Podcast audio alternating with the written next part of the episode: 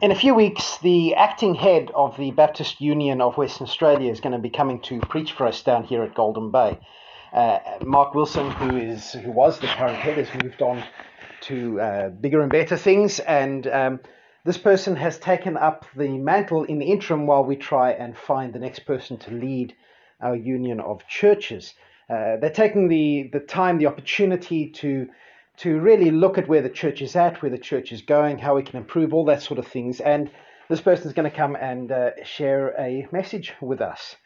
Interestingly, back in April when we had our pastors gathering, um, I sat down with this person and they said that uh, they thought that only about 25% of Baptist churches in Western Australia would actually allow them to come and preach. It's a strange number.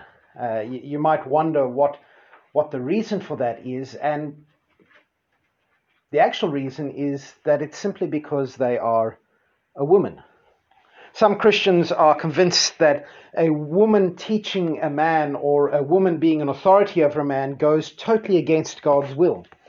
Uh, they believe that God created man to lead and that women are to be silent, that they are to be submissive to their husbands and to perhaps other men as well in, in our world, that's an agenda that is slowly starting to be challenged. Patriarchy is falling, but is that a good thing? Or is it a worldly attack on how God intends things to be? I should put my cards on the table. I am convinced that men and women are equal in Christ. Galatians 3:28 you know, in Christ there is no neither Jew nor fem- neither Jew nor Greek, male nor female. You know, we're all united in Christ. Um, I think what matters most is not our gender, but the gifting that God has given us. And you know, if God has gifted us to do something, who are we to say that He's done the wrong thing? I also should say that culturally, I grew up. Um, with men being the, the, the, main preachers, it is sometimes odd for me to hear uh, women preaching. And, and really, I have to sometimes stop and say to myself, no, uh, you are you're making your judgments, your decisions based on your culture, on your assumptions, rather than what on rather than on what God actually says. Um, I, I, I think we should embrace men and women using their gifts because I'm convinced that that is God's plan. Today we're going to be looking at one of the passages uh, that is very often used to prove that women should be silent uh, in churches. 1 Corinthians chapter 14. So, one of the things we've got to look at is not just the verses that speak about women in 1 Corinthians 14. Uh, Paul mentions that in verse 34, but, but we need to look at the bigger picture. You know, without looking at the context of a passage, it's, it's so easy to lose sight of the forest for the trees.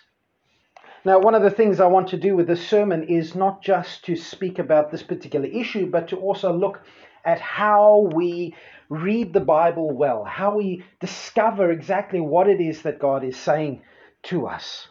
And one of the things that that is going to take is, is a little bit of hard work. So if we look here at, at 1 Corinthians chapter 14, we see that God was doing amazing things in Corinth. This was a church where incredible things were happening. God's Spirit was at work. You know, they were seeing all sorts of manifestations of, of spiritual gifts, incredible things happening. They, also had their share of problems. One of the things I love is that most of the letters in the New Testament were written to churches with issues. They, they just normal Christians getting some stuff right, getting some stuff wrong, and Paul's writing to them going, Well done for that. That's brilliant. That's exciting. That's amazing. Let's deal with the other side of things as well, though.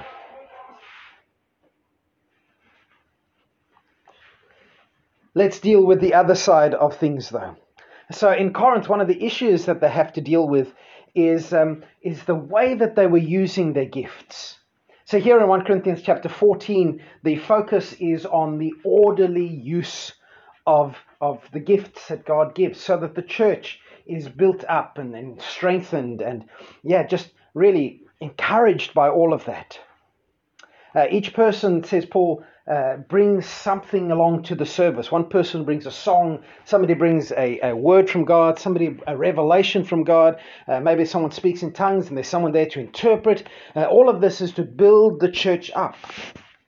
The problem is that the church service in Corinth, from the sounds of it, was in a little bit of a shambles. You'd have all these people using their different gifts all at once. So, you know, three people talking, one person prophesying, and another person prophesying on the other side, and somebody talking in tongues over there, maybe one interpretation over there, but no interpretation over there, somebody singing at the same time, and it's a mess. You just can't hear. Poor people sitting in the middle have no idea where they're going to look, where they're going to listen. They've got uh, no benefit at the end of the service.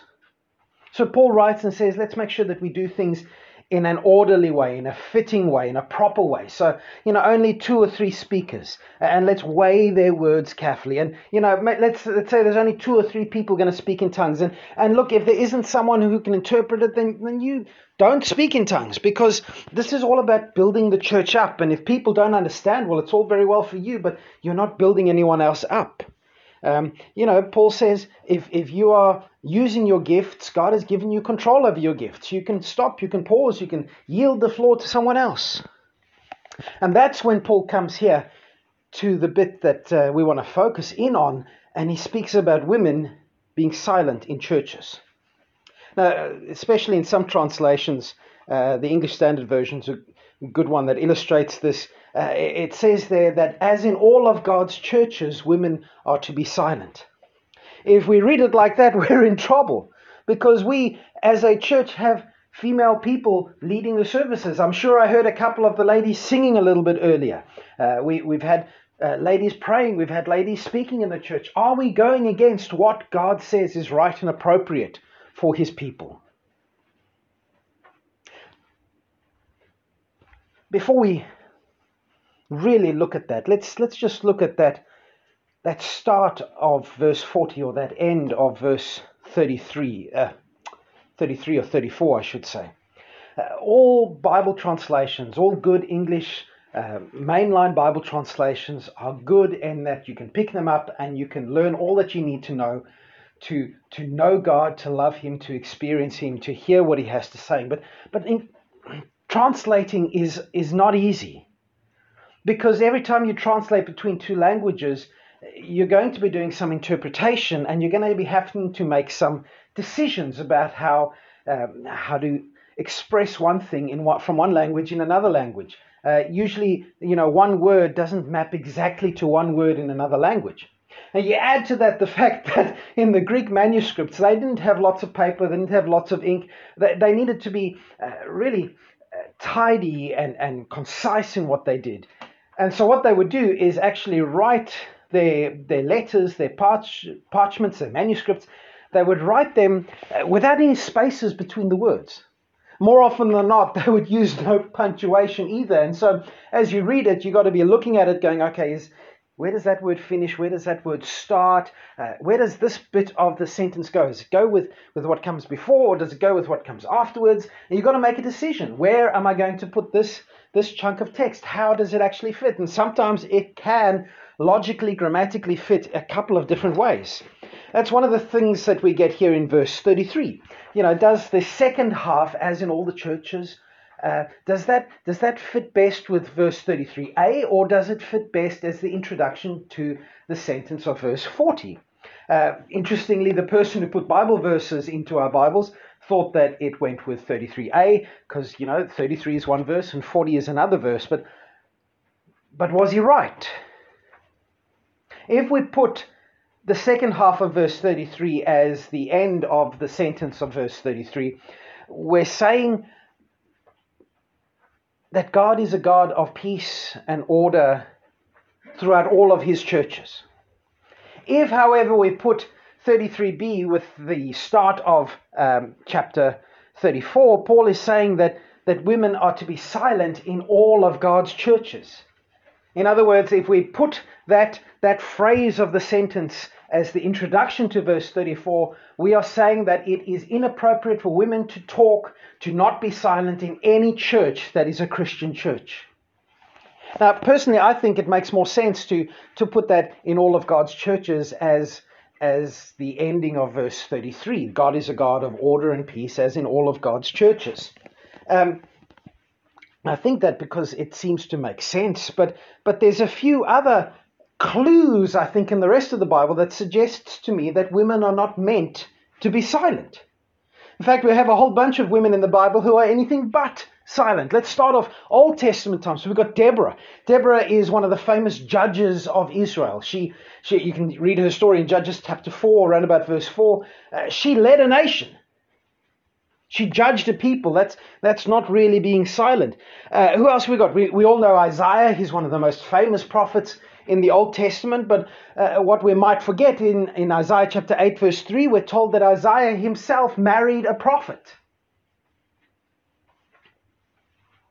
Uh, during the time of Jeremiah, there was another famous prophet uh, named Huldah. You can read her story in 2 Kings chapter 22.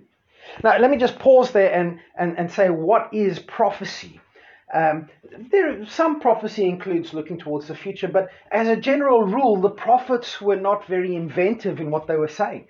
Most of the time, prophets just interpret what God has said in the past and apply it to the lives of the people around them today. So they're constantly looking back and saying, you know, this is what God has said. If we are faithful, He will be good. If we are not, uh, there will be consequences for that. You know, it's calling people to live God's kind of life. And so, in a sense, um, uh, prophecy, quite often, I, I, would almost equate with preaching. Prophecy is saying, This is what God has said, and this is why we should pay attention to it, and this is what it means for us today. And so, you know, uh, th- there is a gift of prophecy, which, which is different to that, and uh, which can also look forward uh, to the future. But there's also this gift of prophecy in terms of preaching.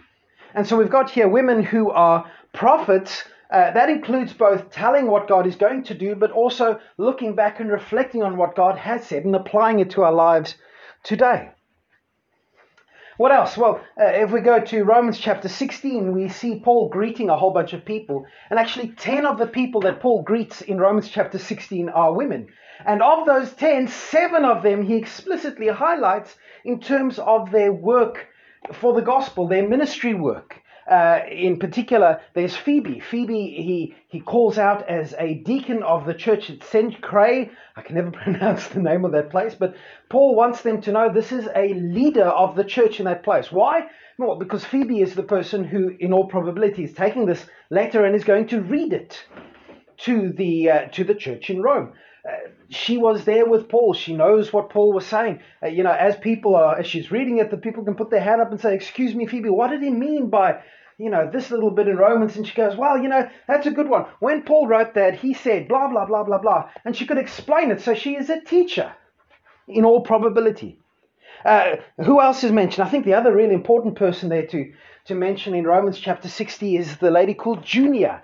Paul calls her prominent among the apostles. I don't know, maybe she was one of those 500 who saw the risen Jesus. She, she is a, an apostle. She's someone tasked with, with witnessing and testifying to the fact that Jesus is no longer dead.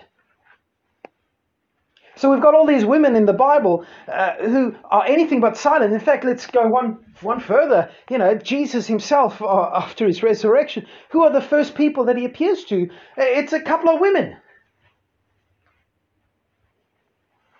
And he sends him off to tell the men that he will meet them in Galilee. What about Paul here in, in 1 Corinthians? So, here in 1 Corinthians 14, it seems that he says that the women are to be silent. But a few chapters back, Paul actually writes about women prophesying. It, it's a little bit of a confusing passage, 1 Corinthians 11, verses 1 through to about 6, uh, where he speaks about head coverings and non head coverings and all of this stuff. But in there, he just sort of, as an aside, says, you know, a, a, a woman, uh, when they pray or prophesy, it's just kind of like assumption that, well, the women in the church are going to be praying in public. They are going to be prophesying in public. In all probability, that includes preaching in public, teaching uh, the men there. So, you know, Paul assumes in 1 Corinthians chapter 11 that the women are going to be speaking in church. And, and, and I want to suggest that, well, uh, more than suggest, I want to say that if Paul assumes that in, in, in chapter 11, we cannot come to chapter 14 and say that he's changed his mind in three chapters. He's not that stupid. What Paul says in 1 Corinthians 11, what he assumes there uh, is that women are going to be te- prophesying, going to be praying. So it cannot be the case that when we get to 1 Corinthians 14, that women have to be silent. You, you, you cannot put those two together. So, what are we going to do here?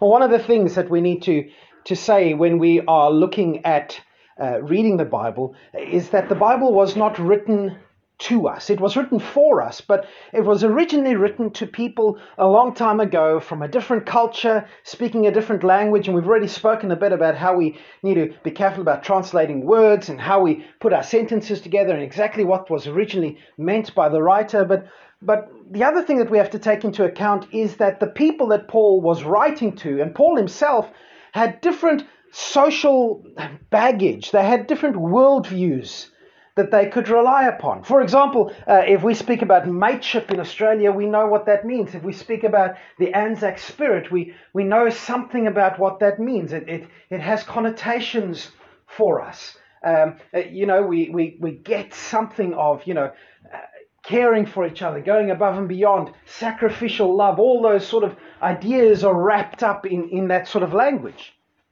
uh, the people that Paul was writing Corinthians to had a shared social history, a shared worldview with Paul that that is similar to ours, but it's different because they come from a different culture and a different time and a different place. One of the things that they would probably have been aware of is what happened in Rome in about 214 or 215 BC.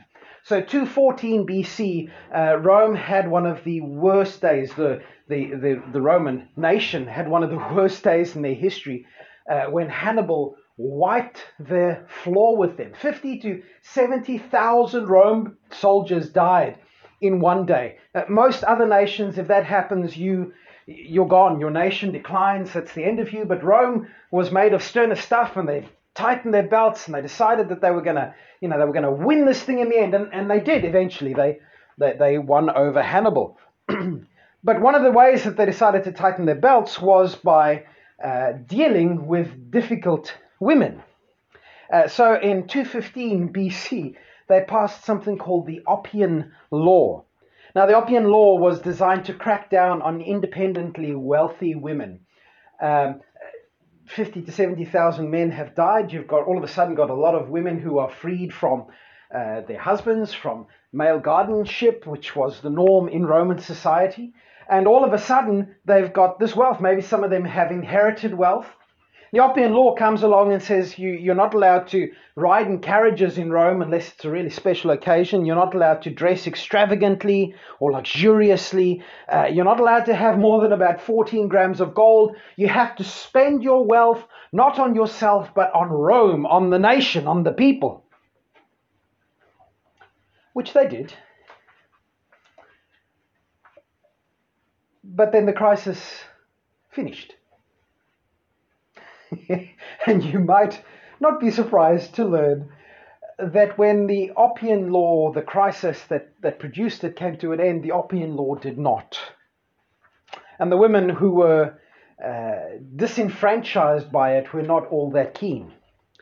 So, in about 195 BC, uh, you have stories of these previously wealthy women blockading streets, protesting in the streets, blocking the uh, the way to the forum that's the equivalent of the parliament for the people. Uh, they, they're saying we want to have our money back. Now we, we think that you know um, women's lib started in the 1960s, 1970s maybe, but actually we look here it was about 195 BC. For some strange reason, women weren't being happy with being oppressed all the way back then. Uh, writing in the first hundred years of the ADs, uh, a historian called Livy records what one of the consuls, that's one of the head honchos of the Roman government, uh, said about these women all that time ago. Now, Livy was a very famous historian. Um, it's kind of like, you know, everyone knows his writing. Paul was a well known, uh, was a well read, well educated man. There's no doubt that he would probably have read Livy or have, at least have heard of this sort of saying. Chances are the people in Corinth would have heard something like this as well. Uh, but Livy writes about what this, this, this consul, Cato the Elder, says. Uh, Cato wasn't very happy. One day he was trying to get to the forum, to the parliament, and his way is blocked, and he eventually gets through and he gives a speech and he says, What kind of behavior is this? Could you not have asked your own husbands the same thing at home? Are you more charming in public with others' husbands than at home with your own? And yet it is not fitting, even at home, for you to concern yourselves with what laws are passed or repealed here. Our ancestors did not want women to conduct any, not even private business without a guardian. They wanted them to be under the authority of parents and brothers or husbands. We, the gods, help us. Even now, let them snatch at the government and meddle in the forum and our assemblies. Uh, it's, it's not word for word, but I don't know about you, but I can hear echoes in what Livy records Cato the Elder saying and, and what Paul is saying here in 1 Corinthians chapter 14, verses 34 and 35. It's not identical, but there's definite echoes. And remember, Paul would probably have been aware of this sort of thing. This was this was a, a, a, common knowledge kind of thing. This was how women were thought of in the Roman world of the time. I wonder if it isn't possible that rather than Paul telling women to be silent, that he was actually having a go at worldly thinking having infected the church. That Paul is quoting a common way of looking at the world, a worldly way of looking at the world, and saying, no, that's not the way we do things in God's kingdom. He's done this a few times in the letter to the Corinthians already. Uh, 1 Corinthians chapter 6, he speaks about, you know, all things are lawful for me. And then he goes in and says, yeah, but not everything is beneficial. Chapter 7, he says, you know, food for the stomach and stomach for the food. Yeah, but both are going to be destroyed in the end. In fact, uh, verse 36 starts with a word which, which we can translate either as or or or what. And so we, we actually see exactly the same structure in 1 Corinthians chapter 11, verse uh, 20 to 22. That's where Paul is writing to them about communion. Let me bring it up for you and read it to you over here. So Paul here is, is talking to them about how they are meeting together for communion and how they need to do better at that. Uh, 1 Corinthians chapter 11, uh, verse 20, he says, When you meet together, you are not really interested in the Lord's Supper, for some of you are uh, hurried to eat your own meal without sharing with others. As a result, some go hungry while others get drunk. What? Don't you have your own homes for eating and drinking? Now, that's the same, exact same grammatical structure as what we got here in 1 Corinthians chapter 14, verse 36. Uh, Paul is, is saying perhaps to the church, here is what the world is saying about women. Women should be silent. They, they should be, uh, you know, submissive, like the law says. They need to just be quiet. What? Are you the only people who have God's word? Are you are you the only ones who think that you're a, um, he says, What? Do you think that you're above God's word? Do you think that, that, that you can get to decide that women should be silent? Uh, that, that the law, the Roman law, should apply here? Is it possible that Paul is saying to them that that is not the way of God?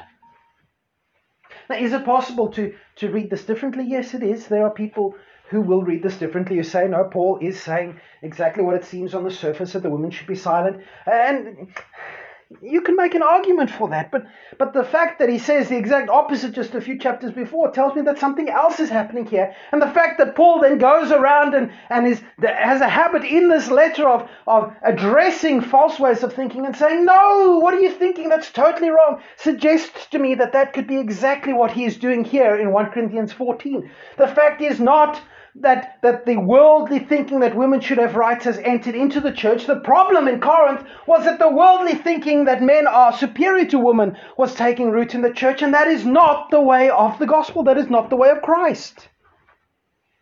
I think that the overwhelming direction of the Bible is towards men and women being equal in Christ.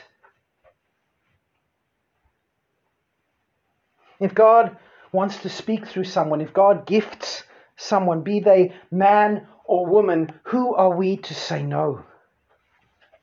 Now, perhaps this question doesn't really bother you. Perhaps uh, you've sorted this all out in your thinking already. Perhaps you, uh, you're a woman who thinks it's right to be silent. Perhaps you're a woman who thinks it's the only right thing for you to speak up if God has gifted you. Perhaps you're a man who thinks either of those thoughts either. Perhaps you just don't care about this particular issue.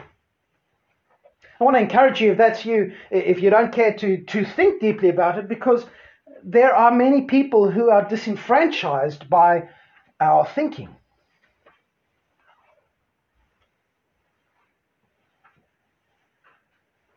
Potentially. What is God's will for us in this? But there is an important point, regardless of this whole issue of women being silent or not. And that's how we read our Bibles. We need to not look at individual verses in isolation. We need to look at them in their broader context and, and the context of, of, of the whole book. So here, 1 Corinthians 14, verse 34 to 36, in the context of 1 Corinthians 14. And, and look at that in the context of the whole of Corinthians. Look at that in the context of the whole of the New Testament. Look at that in the context of the whole of God's history with humanity. We have to do the hard work. We have to ask ourselves, what is it that God is saying to us here? Now, we could just read on the surface, and, and God can bless us like that. But, but if we really want to encounter the deepness and the richness and the goodness of God's word to the depths, we need to do some hard work. We need to ask ourselves, what would the first people who heard this have understood? What, what did they assume about how life works? How would they hear what Paul is saying to us? Because if we don't do that, we are liable to read our assumptions, our ways of looking at the world into the Bible. We risk doing what I think the Corinthians were doing and, and taking cultural norms and the way that our world thinks and saying, well, that is the way that the church should work. When actually, what we do when we come to the Bible is ask not, does God conform to the world, but how should my life conform to what God says? We need to think about that. We need to do the hard work of discovering exactly what it is that God wants of us because, you know, He has saved us, He loves us, He knows what is best for us, and we want to determine to live our lives in obedience to that. But if we're going to do that, we actually have to put in the hard yards. Reading the Bible can be hard work, but it is, it is so worth it. Now, that means that sometimes we're going to have to ask questions. That means that we're going to have to we're going to have to dig deeper. Maybe read a book or, or look into someone who has spent time studying the culture, the customs, the ways of the ancient world to which the Bible was originally written. So that so that we can go, ah, that's what the first people would have thought about this. The thing is, God's truth is there for us if we are willing to pursue it. If you are a woman, I believe God is saying that you don't have to be silent. That the world which would put you in a box no longer has that right in Christ. Base that on 1 Corinthians 14, in conjunction with 1 Corinthians 11, and in conjunction with the rest of the biblical witness. Regardless of where you come down on that. I hope that today's sermon has helped you to, to think through just a little bit more how we actually read the Bible, how we can discern what it is that God wants. I, I hope that, that you will be encouraged to do that deep dive, to taste the, the, the richness of God's word. Yes, it is hard work, but yes, it is so worth doing. May God help us to pursue His truth together.